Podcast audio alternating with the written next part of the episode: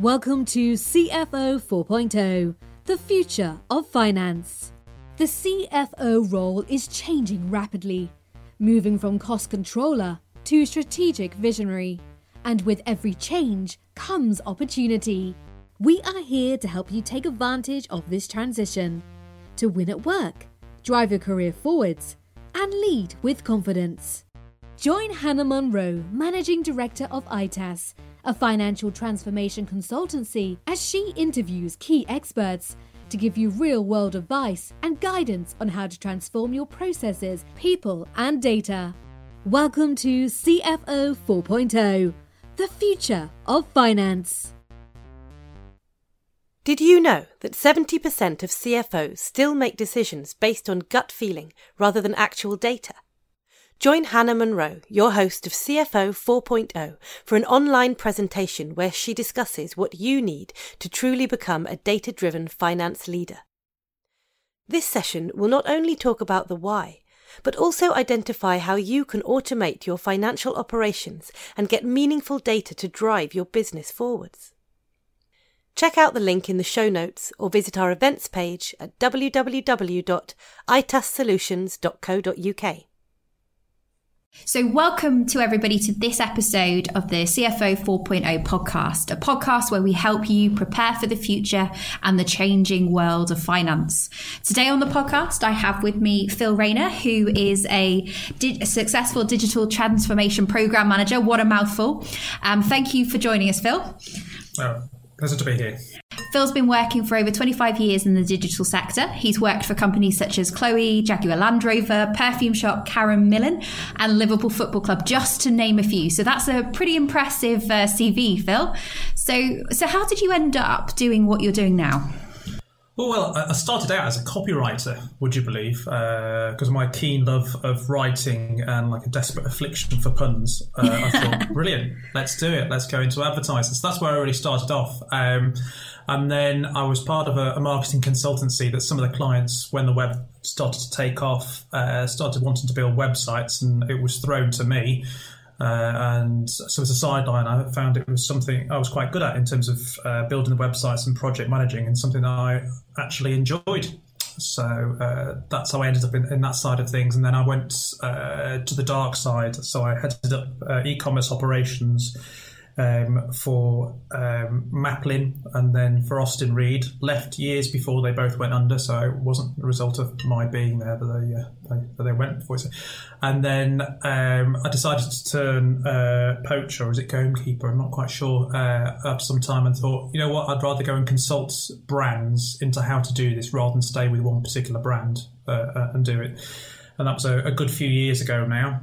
Um, and so that's where I am. So at the moment, I'm I'm taking six months off to renew all my qualifications because obviously they have a, a, lifespan, and then also gain other skills. So I'm I'm also doing a change management qualification, software development, uh, and even memory training. Uh, I'm doing. Uh, so uh, the trouble is when you're in the, the muck and bullets of the uh, program management, you just simply don't have time to to catch up on qualifications. Absolutely. So there's been a, so program management versus project management. There's there's a lot of you know people use this terminology quite um, quite often. But what do we actually mean? So what is the difference between a project and a program?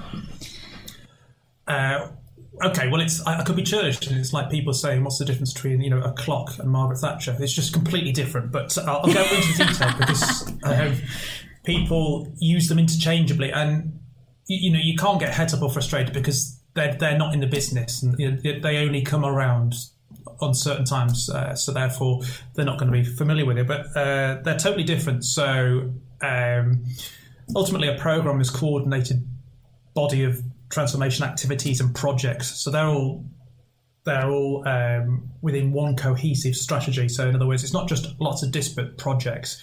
It's they're all with one aim to achieve a specific strategic benefit. Uh, and so it's kind of like a, a program organization is a, a, sort of a transient organization that comes together. You've got a collective of, of skills, uh, of skill sets and individuals that come together for the aim of the program. And then obviously once the program's been delivered, they're, they're disbanded.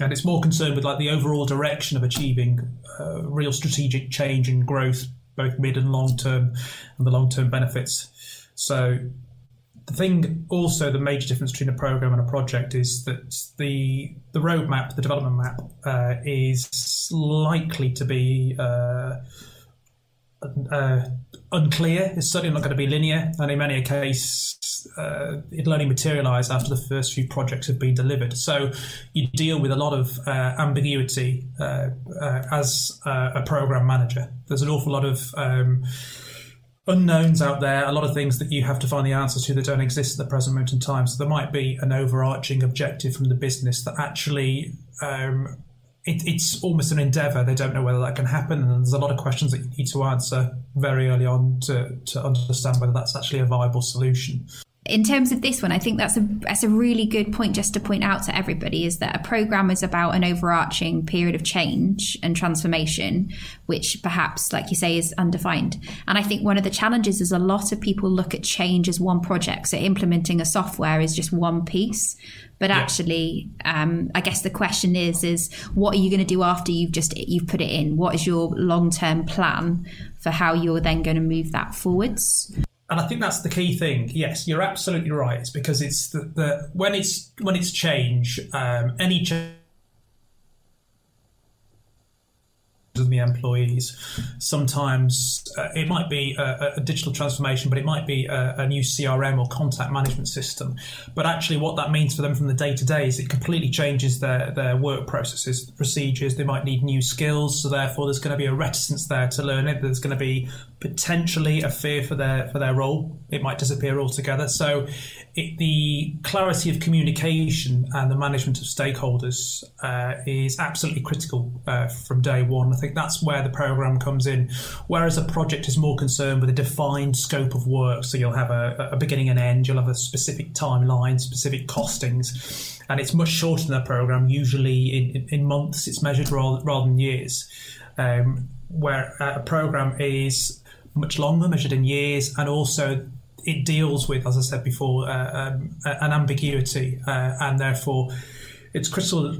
It's critically important that you move forward uh, with the entire organisation on board. So, in other words, it's about having them on board. Um, for what you're trying to achieve. Otherwise, uh, it's likely to fail. And also, it's not a set and forget. As you rightly pointed out, once the program management team has been disbanded, these changes uh, and don't forget that some changes might not uh, materialize for months afterwards need to be managed from uh, from a business operations point of view. So therefore your business change managers need to be in place to be able to make sure that they're continually embedded uh, in the organization and the training is done the communications are done. So everything that a program did uh, it's not a question of saying, well, there you go, there's the piece of software, away we go. Uh, it's about how you embed that change, what it impacts uh, in terms of the culture, in terms of the working practices, uh, and, and does it actually derive the benefits in the medium and long term that you thought it would do? So uh, it's, it's a much, much broader scope than, than a project. So, what does a successful digital transformation program actually look like? What does what is good?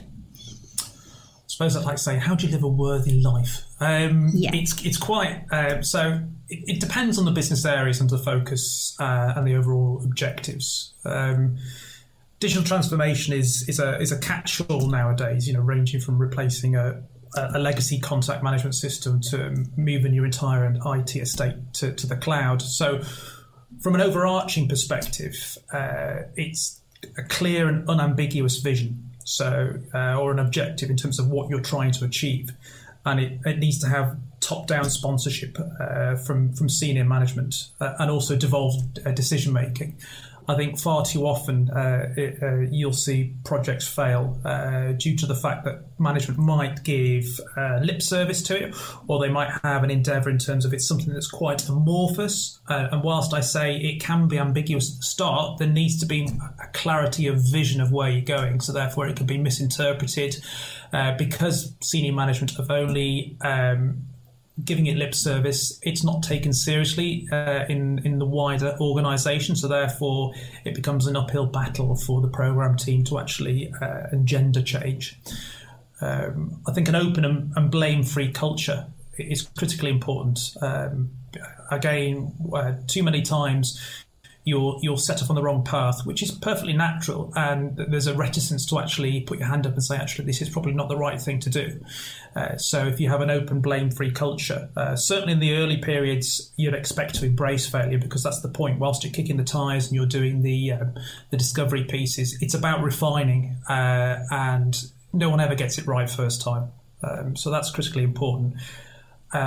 I think also from senior management point of view, you need a clear understanding of, of the skills required, the resources, timescales, and costs, because we're not talking old school waterfall projects here, you know, where a sequence of tasks is completed to deliver an objective. We're, we're talking, um, as the Americans say, kind of high curbs, wide boulevards. It's about having that framework with which you sit. So the fact that you can make sure that uh, you have uh, an overarching uh, boundary, shall I say.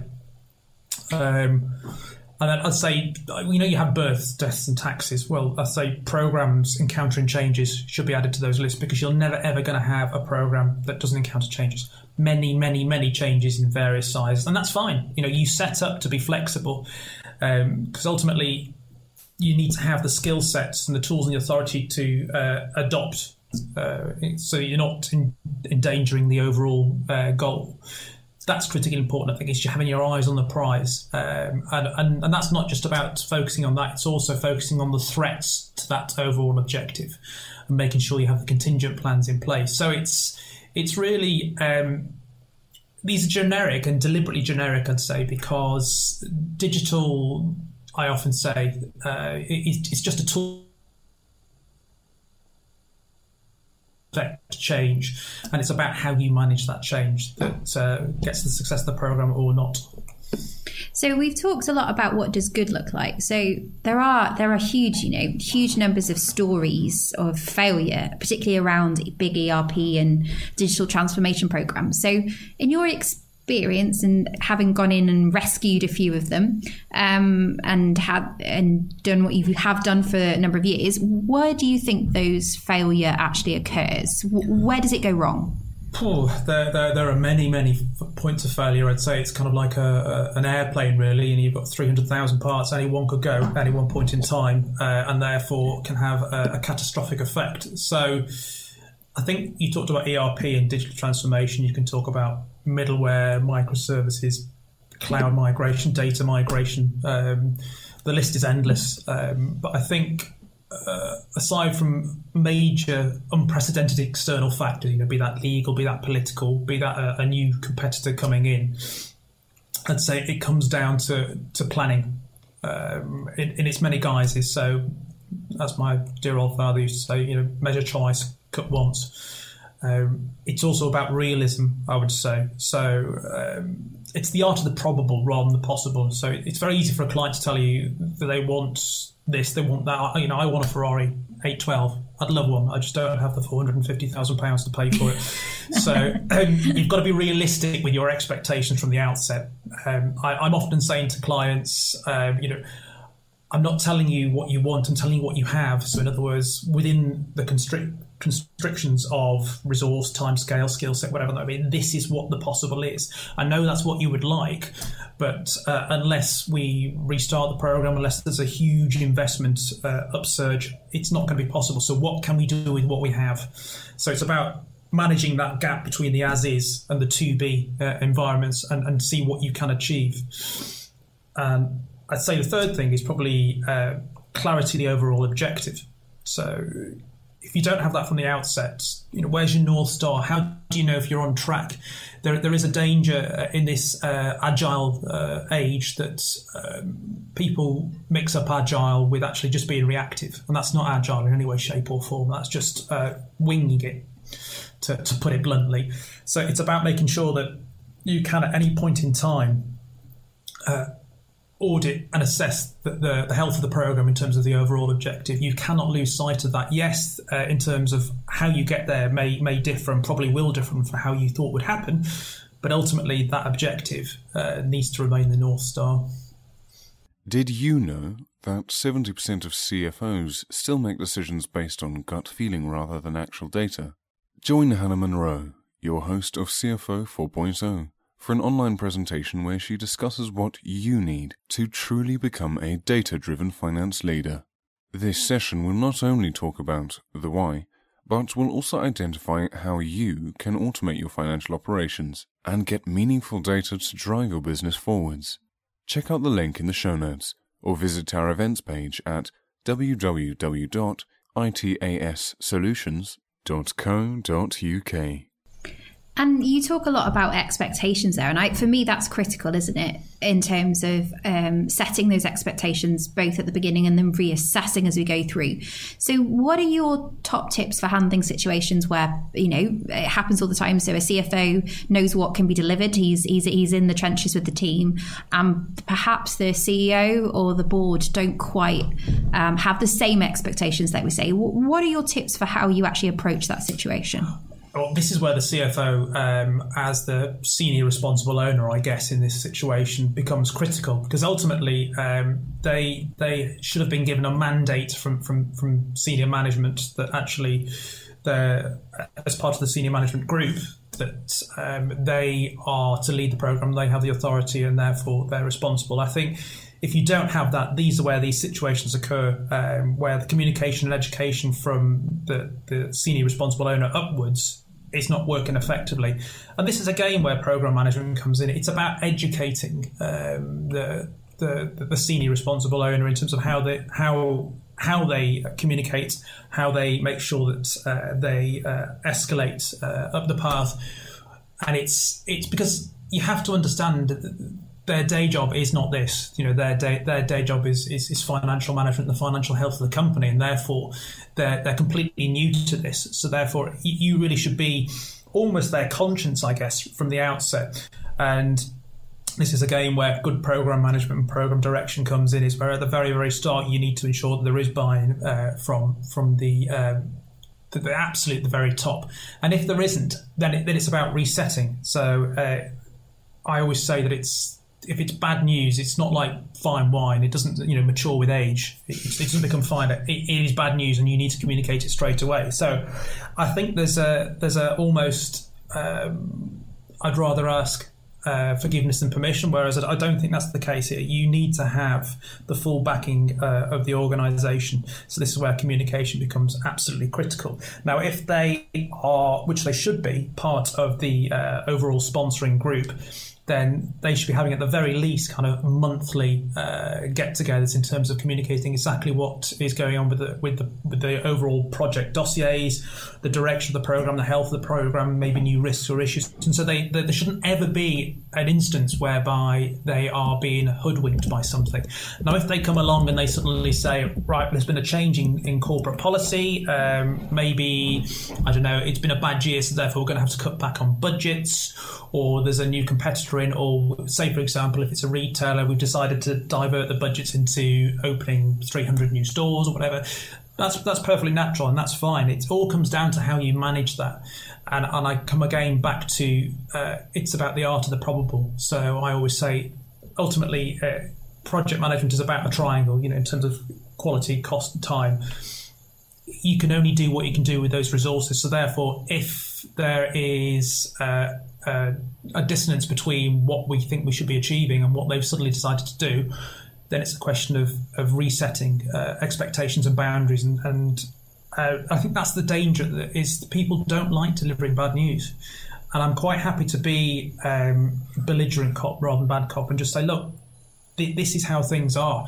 I don't think senior management appreciate being um, left out of the loop and again, senior management, they have their own uh, pressures and their own directions, their own strategic um, inputs that we're not party to.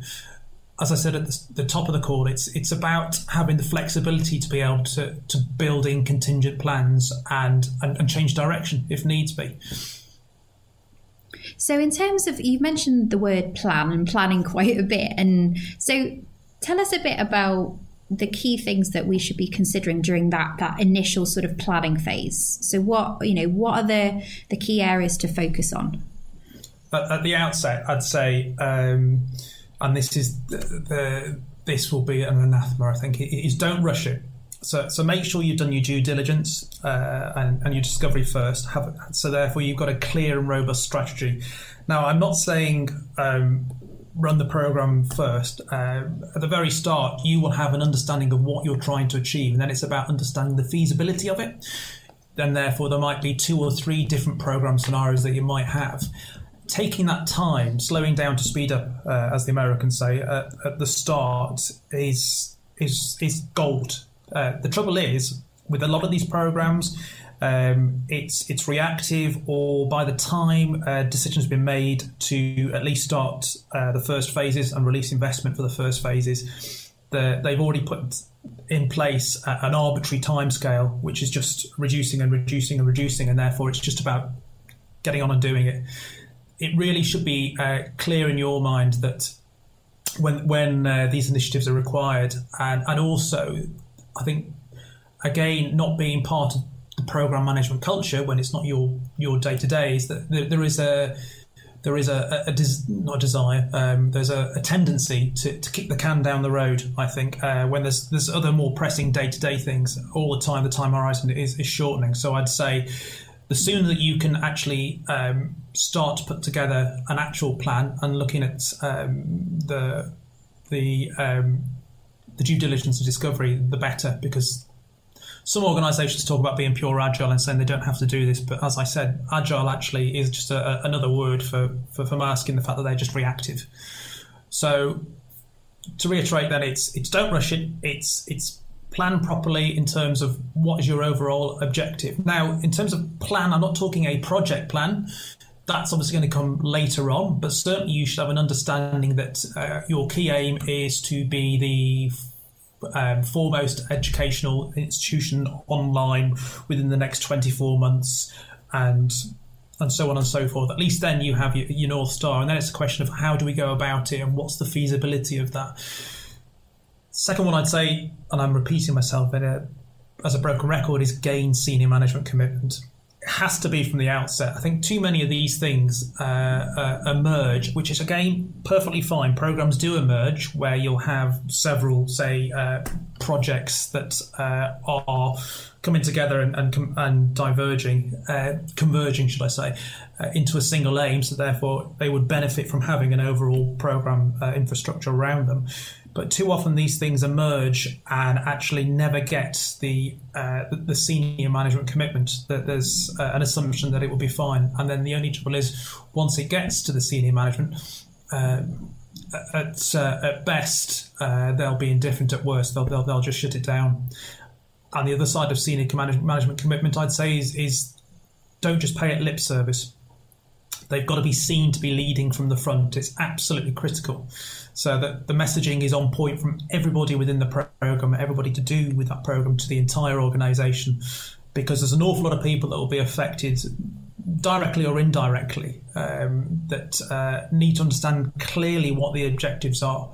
Because in my experience, you'll have um, certain disenfranchised part of the organisation, which is natural. If you're dealing with hundreds or even thousands of people, there are going to be people that don't necessarily buy into what you're you're trying to achieve, particularly if it affects their own area.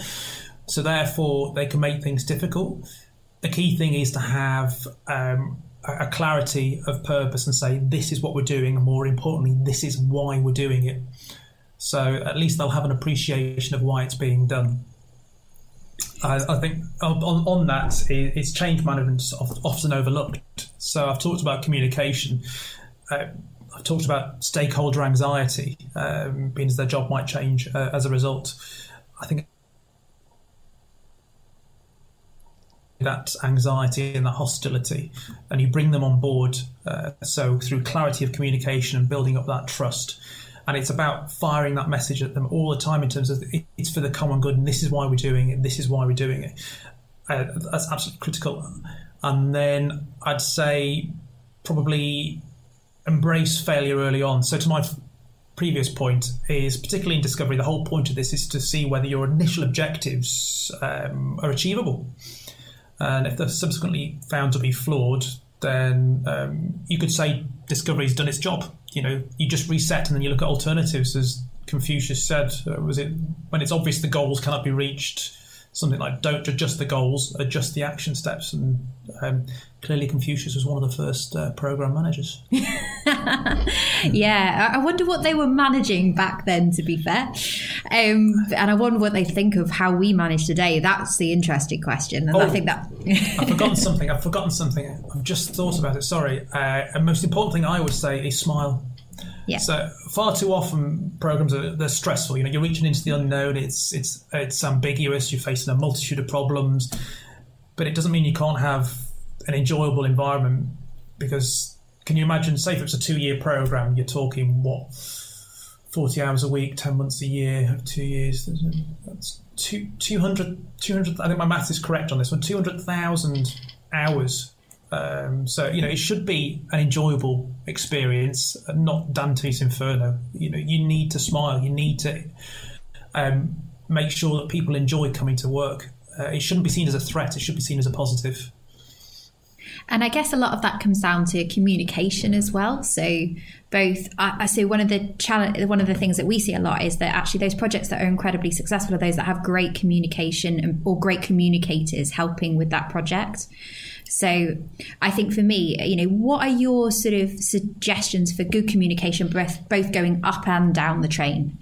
So you, have you've nailed it there. It is about going up and down the chain. I think uh, it's making sure because there's obviously there's different groups of stakeholders. So, for example, from a program, you need to make sure the communication between the projects is critically important from their interdependency point of view. The communication between each project and you is is critically important. So excuse me, it's about devolving um, the decision making, about setting the, the, the tolerance uh, levels as well in terms of the tolerance of, of risks and changes and issues, and when that needs to be communicated upward to you and then maybe up to the, the sponsoring uh, board or the program board.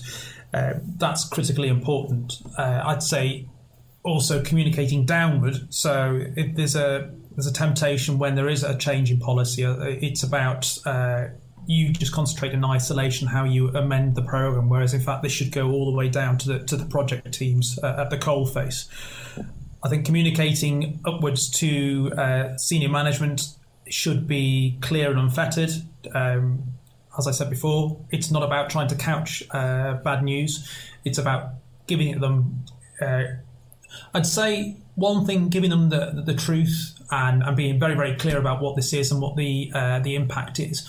But where possible, it's also providing them with potential solutions based on your experience, because I think senior management are dealing with problems all the time. Just giving them an extra problem is not going to help. You need to go there and say, "This is what we've encountered. These are the potential solutions uh, for your consideration." Um, communicating with stakeholders. Uh, a lot of people talk about stakeholder management when you look at, say, job briefs and, and, and uh, etc. I think stakeholder management is is an interesting one. It should really be called stakeholder communication because it's for, for stakeholders people often think, well, I'll do a, a program report or a project report on a weekly or monthly basis, lots of coloured graphs and pretty pie charts, and that's it. But then your stakeholders, particularly senior stakeholders, will think they're being managed, and it's not about that. It's a two-way dialogue. So therefore, you, you need to be having this this this dialogue uh, with the stakeholders and making sure that it, their feedback is coming back and helping shape the program, not just you telling them what the program's doing. And I think also, as I mentioned before, it's communication with the wider stakeholders, those that are going to be directly and indirectly affected by the change, and making sure that you are constantly communicating because there is a danger, and I've experienced this uh, in, in, certainly in, in larger organisations, uh, whereby if there's a, a vacuum in communication, uh, suddenly the grapevine takes over, and therefore uh, rumour, supposition, suddenly uh, runs wildfire. So it's about making sure that you communicate both both the good and the bad points uh, of uh, the program, uh, so that they engender trust. But it's also about communicating the the key messages uh, time and time and time again, never deviating from those messages. Because what they're looking to you for, and particularly senior management, is leadership and guidance. Um, if you're ambiguous in what you're doing or unsure of what you're doing, then that's magnified further down the down the chain. But it's also about continuous communication. So it's not just about these monthly um, documents. It's about having uh, the human touch. So having project seminars, having workshops, having uh, town halls. It's about getting their point of view because if they don't feel that they can, and this is any level of stakeholder, if they don't feel that they can have an active input into what's being achieved, then uh, they'll be disenfranchised and disengaged instantly. And yeah, I, I think I would re-emphasize that, and it's it's about, and I would also perhaps say that it's about how, like you say, how you communicate, because there is a tendency with a lot of people, project, you know, those that are new to project management, to do death by email or death by report. Oh yes yeah, and I think that I think that's just the flag to anyone that is going into or you know is taking responsibility for helping to manage uh, a project or a program. Is just think about your audience. You know, your your your you know your CEO doesn't have time to read a twenty page document every month. You know, he just wants the highlights. But those that are actually actively involved in it, they may value that level of communication and it's how you deliver it. And like you say um, i think that's an incredible point around making sure that you have a two-way street um, and delivering on that change. So this this has been a f- fantastic conversation to be honest. And i think there's a whole as there's a whole conversation that could come out of this in terms of communication and what does good look like. But just to sum up for those that um, are about to start a program or looking at going through a, tr- you know or a, a, project what is your sort of top tips for those that are just about to start? What do, what what do you say they they must do and they must do nice and quickly? Well like i said i mean it's it's slowing down to speed up. So it is it is not rushing, but it's first of all it's it's it's putting sequential steps in. So it's from the top down. You need to make sure you get buy-in from the top down. I think you need to manage upwards and say to them in terms of expected costs and time scales and resource and skills requirements um, uh, needed potential threats and risks to their overall objectives. It's it's about making sure that when senior management sign off that initial investment. Um, I've never been a big fan of just signing off a huge overall investment because actually things change. So I'd say the initial investment to get the first phases done is that they need to be doing that with an absolute open mind, but also with all the facts at their disposal. So that's absolutely critical, I think. Also, um, as we've just discussed, it's making sure the other side that you have the stakeholders identified uh, and on board as quickly as possible. As you said, different stakeholders have different requirements of you, they have different agendas, different worries, um, and ultimately, you need to remember a stakeholder is not just a, a, a, name on a sheet or you know plotted on a graph. Uh, it's a human being. So therefore, it's critical you get buy-in um, from, from, the start. They need to be able to see that you are a clear communicator, an open communicator, but also, um, and I use this not in the um, the command and control type way, but you are a leader. In other words, that um, you understand what you're doing. It's in safe hands with you. That's absolutely critical. Um, so that's from the outset. It's making sure that you understand the resources required, at least at um, an outline level. You get the commitment from the board, um, and this is not lip service.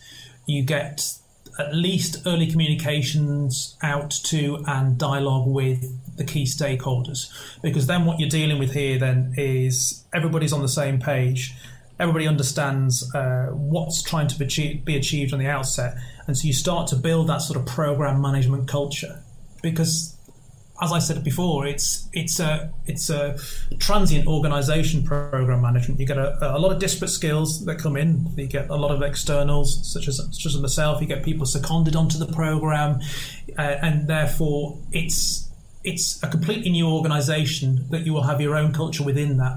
So it's about how you can quickly meld that with the the business at large, and making sure that you're all going in the same direction because I think looking it's easier to look at it from a point of view of why do why do projects fail, and I think it is because it's not clearly communicated at the start.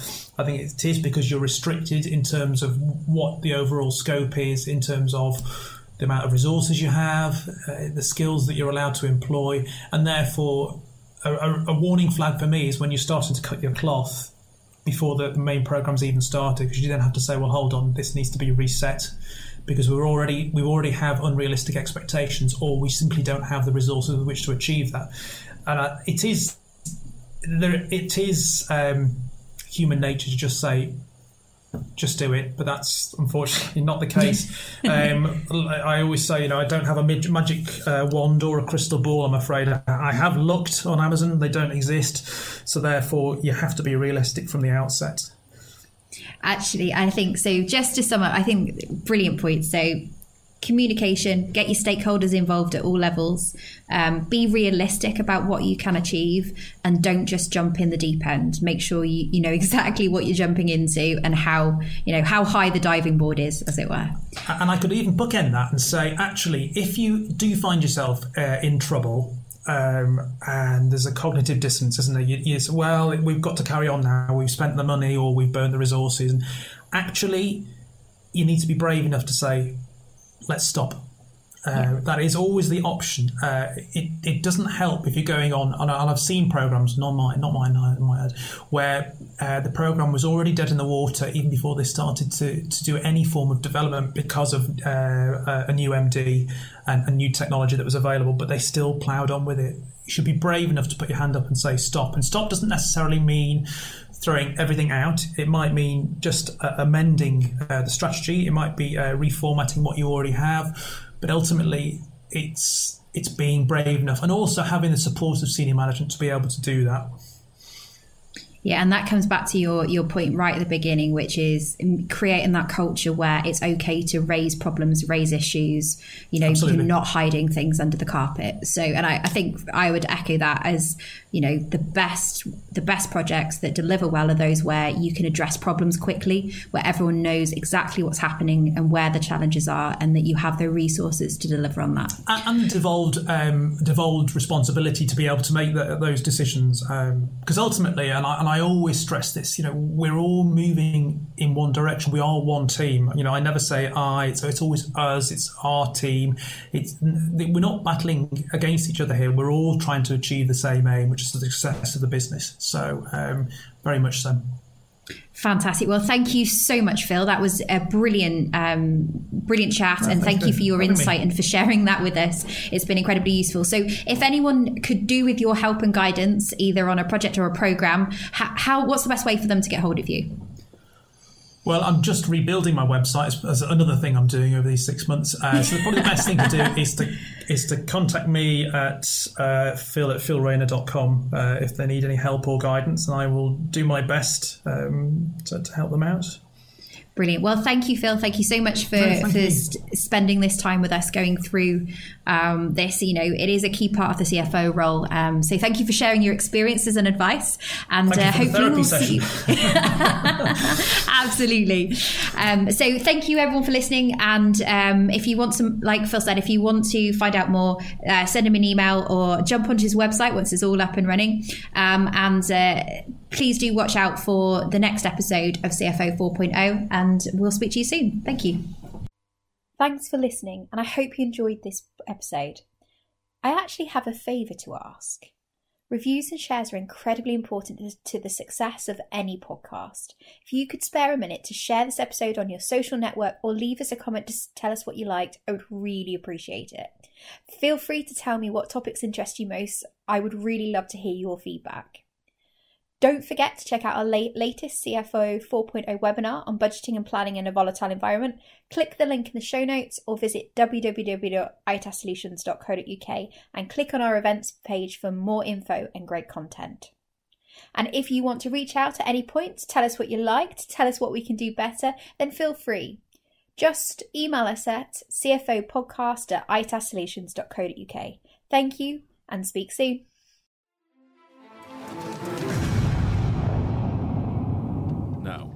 For the £1 million question. What is the best finance software for your business? Is it A. Sage 50? Is it B. Sage 200 Standard? C. Sage 200 Professional? Or D. Sage Intacct? An impossible question to answer without a lifeline. But we have the perfect lifeline for you. Our free quiz, Which Sage product is right for you? will tell you which product is the best fit for your business in just five minutes. All you need to do is head to www.itassolutions.co.uk and answer a few simple questions.